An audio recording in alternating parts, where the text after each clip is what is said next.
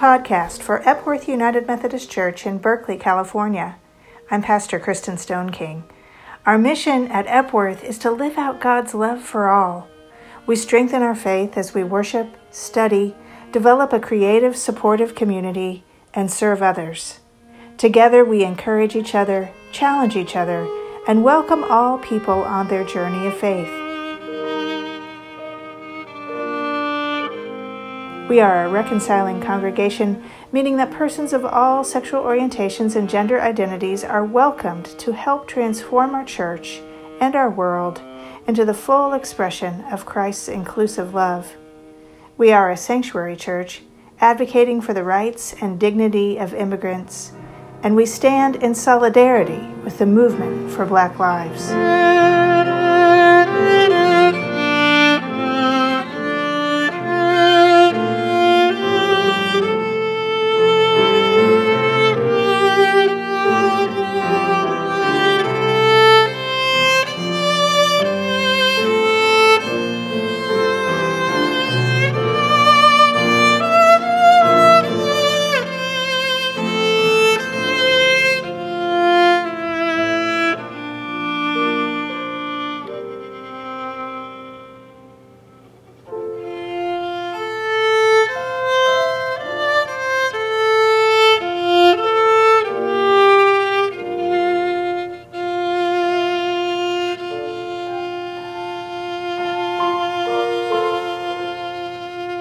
Our podcast blends a taste of the music that we experience here in worship on Sunday mornings, along with a scripture reading and a message.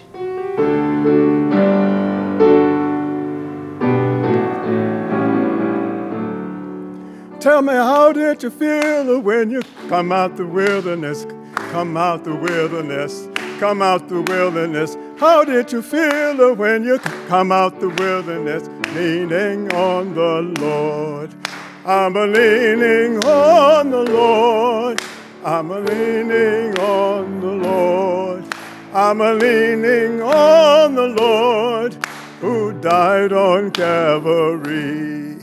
Well, I loved everybody when I come out the wilderness, come out the wilderness, come out the wilderness. Loved everybody when I come out the wilderness, leaning on the Lord.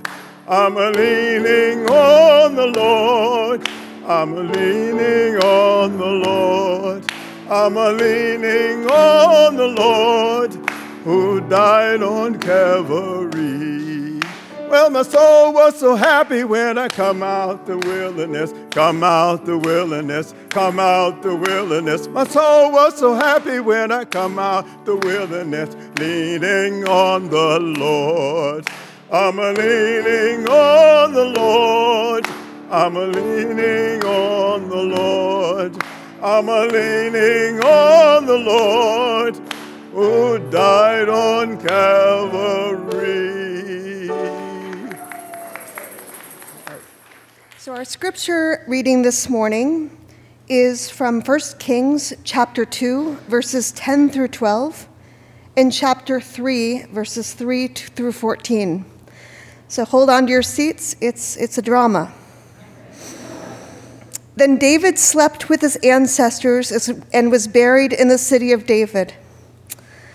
The time that David reigned over Israel was 40 years, and he reigned seven years in Hebron and 33 years in Jerusalem.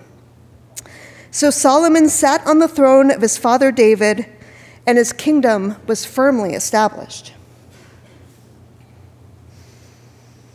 Solomon loved the Lord, walking in the statutes of his father David only. He sacrificed and offered incense at the high places. The Lord went to Gibeon to sacrifice there for that was the principal high place. Solomon used to offer a thousand burnt offerings on that altar. At Gibeon, the Lord appeared to Solomon in a dream by night, and God said, Ask what I should give you. And Solomon said, You have shown great and steadfast love to your servant, my father David, because he walked before you in faithfulness, in righteousness, and uprightness of heart toward you, And you have kept for him this great and steadfast love, and have given him a son to sit on his throne today. And now, O Lord my God, you have made your servant king in place of my father David, although I am only a little child. I do not know how to go out or come in. And your servant is in the midst of the people whom you have chosen, a great people, so numerous they cannot be numbered or counted. Give your servant, therefore, an understanding mind to govern your people, able to discern between good and evil. For who can govern this, your great people? It pleased the Lord that Solomon had asked this. God said to him, Because you have asked this, and have not asked for yourself long life or riches, or for the life of your enemies, but have asked for yourself understanding to discern what is right, I now do according to your word. Indeed, I give you a wise and discerning mind. No one like you has been before you and no one like you shall arise after you. I give you also what you have not asked for both riches and honor all your life. No other king shall compare with you. If you will walk in my ways, keeping my statutes and my commandments as your father David walked, then I will lengthen your life. The word of God for the people of God. Galileo's head was on the block. Crime was looking up the truth. And as the bombshells of my daily fears explode, I try to trace them to my youth. Then you had to bring up reincarnation over a couple of beers the other night. Now I'm serving time for mistakes made by another in another lifetime. How long till my soul gets it right? Can any human being ever reach that kind of light? I call on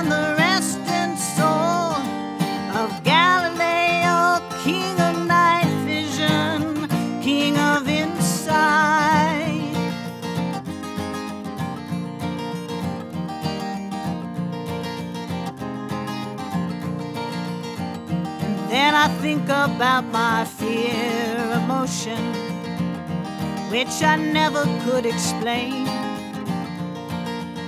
Some other fool across the ocean years ago must have crashed his little airplane. How long till my soul gets it right? Can any human being ever reach that kind of light? I call on the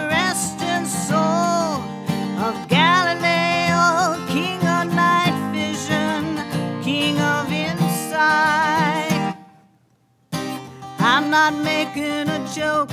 You know me, I take everything so seriously. If we wait for the time till our souls get it right, then at least I know there'll be no nuclear annihilation in my lifetime. I offer thanks to those before me. That's all I got to say. Cause maybe you squandered big bucks in your lifetime, but now I have to pay. But then again, it feels like some sort of inspiration to let the next life off the hook. But she'll say, Look what I had to overcome from my last life.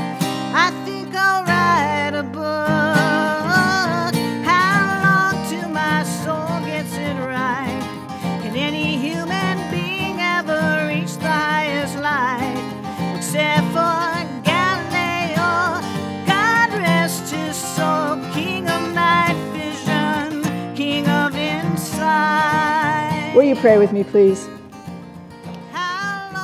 Gracious and loving God, may the words of my mouth and the meditations of our hearts be acceptable in your sight, O God, our strength and our Redeemer. Amen. Well, as I open this morning, I'd like to ask you to take a minute and close your eyes. Now, imagine yourself as a young person, late teens, early 20s. For some of you, that moment is now. And for others, that, that moment was some time ago. Now, imagine God coming to you in a dream and saying, Ask me for anything, anything at all. Anything you ask for to navigate the journey and challenges of your life, I will give to you. Okay, now open your eyes.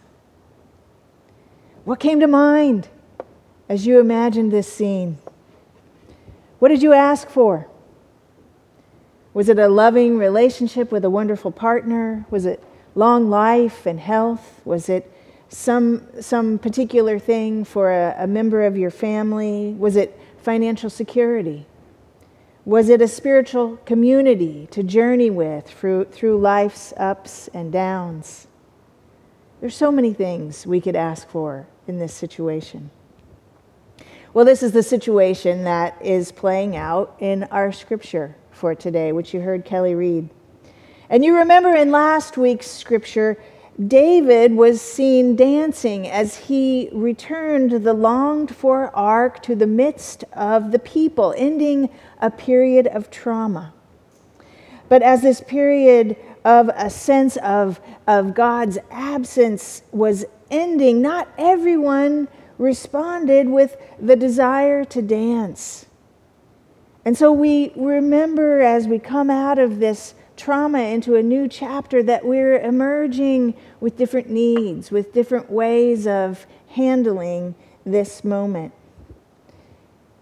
And David's reign continued, and then he came to the end of his life. And that's where our scripture for today picks up the story.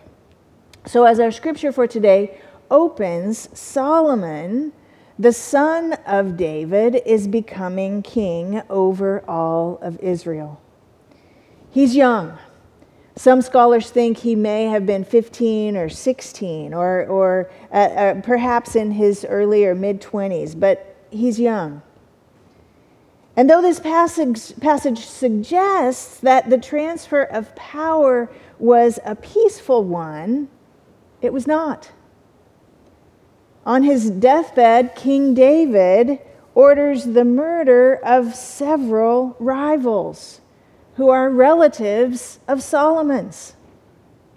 It's ironic that Solomon gives thanks to God for giving David a son to sit upon his throne in 1 Kings chapter 3 verse 6 which you heard Kelly read because one of David's main problems is that he had too many sons who wanted the throne. Amnon, Absalom, Adonijah, and Solomon.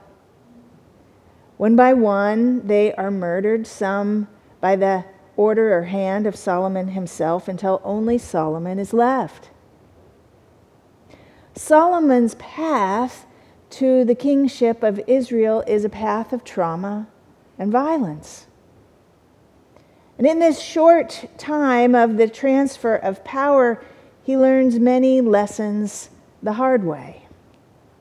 And while some historians may say that Solomon displayed a steely resolve and a keen political sense of strategy in this transfer of power, it seems that Solomon himself is aware that this kind of bloody and calculated leadership is something he does not want to perpetuate.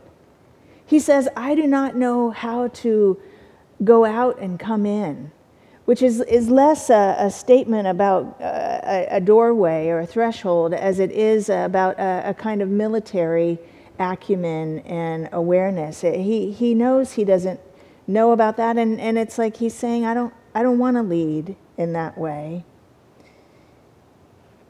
As he comes into his own power, he experiences God's mercy and grace, given what he has participated in. And so when God comes to him in a dream and asks what gift Solomon would like to receive from God, Solomon asks for wisdom. He says, I want to I want to lead people in, in this experience of, of mercy and grace. I want to be able to discern what is right so that people turn towards you, God, instead of listening to the call of, of power and conquest. And so wisdom becomes a through line in Solomon's reign. He values it, he explores it in his writing, he prays for it. Throughout his reign, Solomon demonstrates himself to be thoughtful and empathetic and collaborative in building alliances rather than engaging in military conquest. He's not a perfect person, but he's perpetually seeking understanding of how to be a faithful servant of God. When we look at Solomon, a picture of what wisdom might look like in practice emerges. We see that it's not a one time gift bestowed on a young man, but a perpetual quest sometimes succeeding, sometimes failing, to understand how to act according to God's purpose.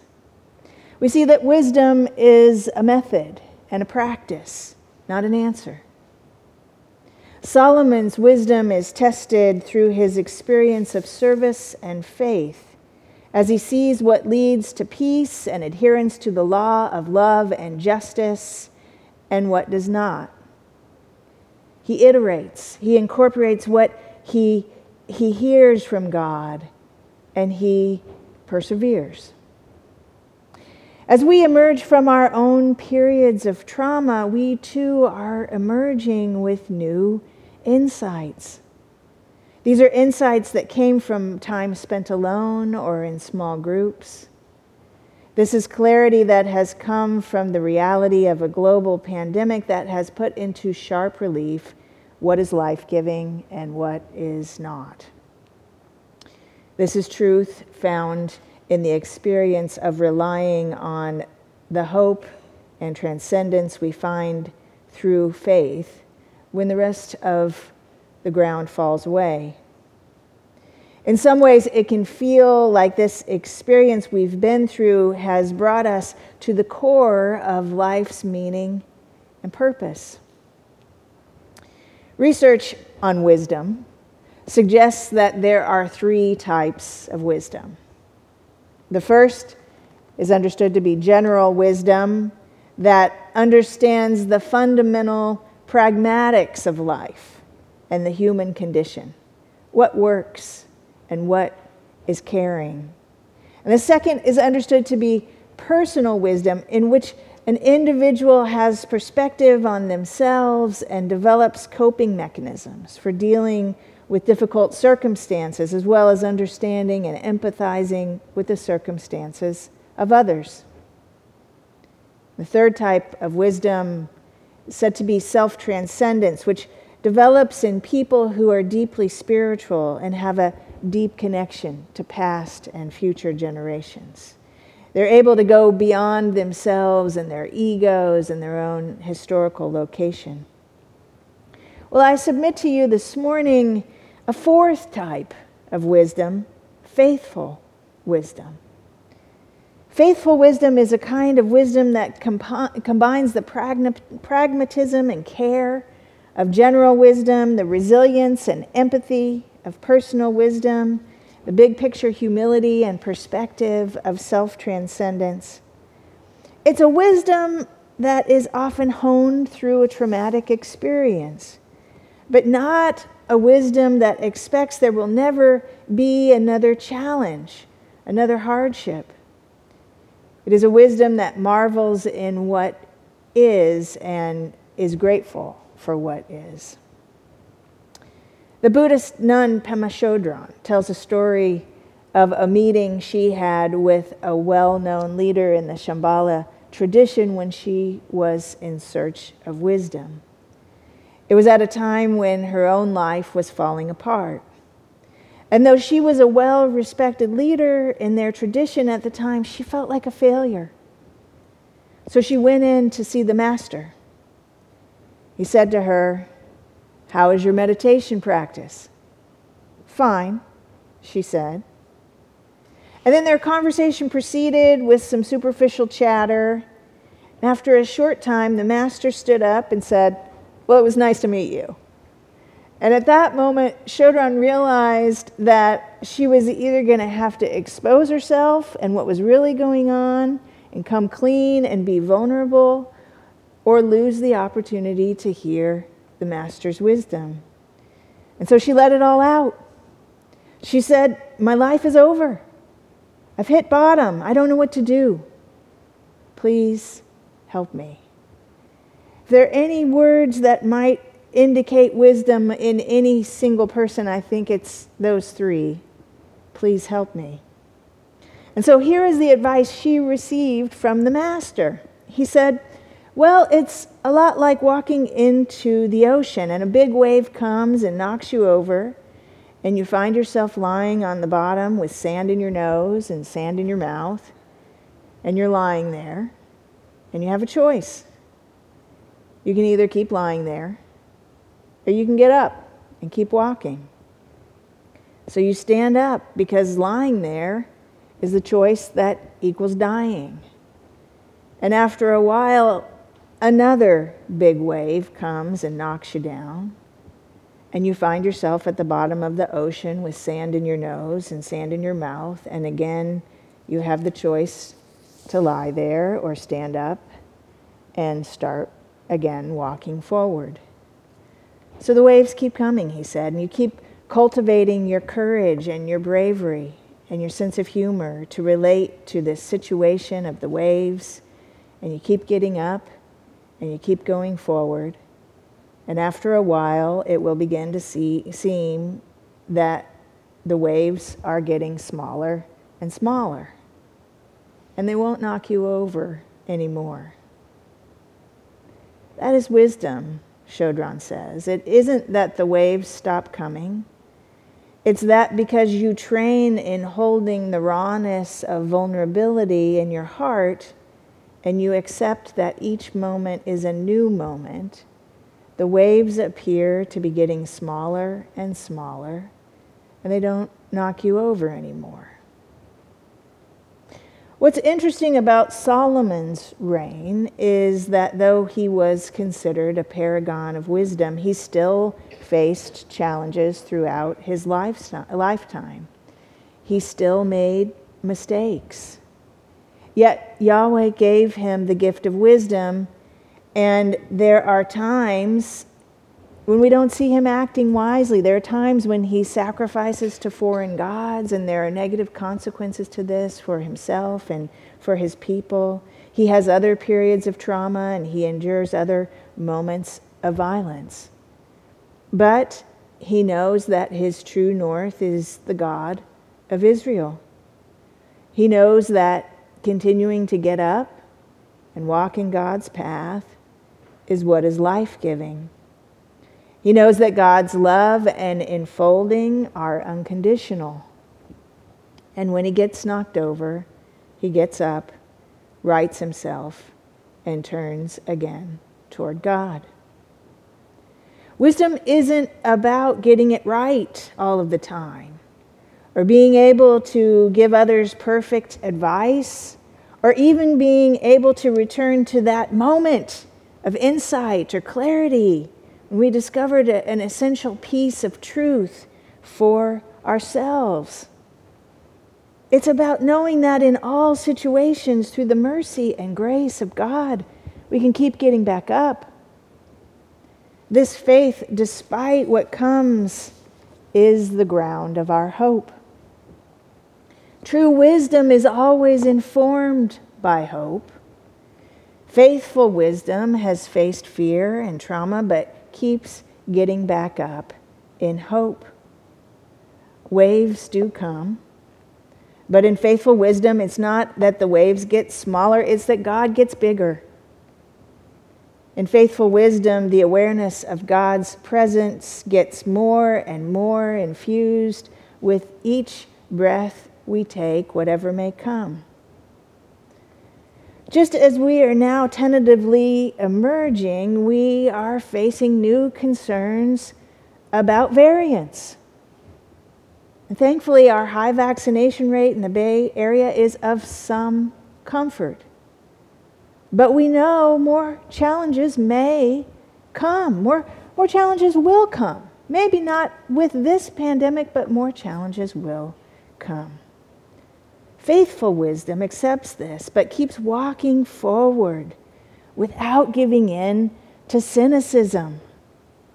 Sometimes cynicism masquerades as wisdom, that, that world weariness that predicts doom, that that says this is what we all should know, as if we should all know better than to give in to hope. But cynicism is never wisdom, because wisdom is full of hope, and cynicism is devoid of hope. And the God of Israel, the God of history, the God of Jesus has shown us there is always a reason to hope. The paradox of trauma is that the vulnerability it engenders makes us more empathetic to others, more wise in that moment. And then as we emerge and heal, we can forget what the pain of loss feels like. And while this is a relief, it can also make us less empathetic. Our task is to hold the vulnerability and empathy found in our past experience while moving forward with hope. Our task is to know that God will always pull us back up. Our task is to keep walking in the ways that lead to life, expecting that the sands will shift, but knowing that our faith and our hope is built on solid ground. That is wisdom and that is good news. Amen.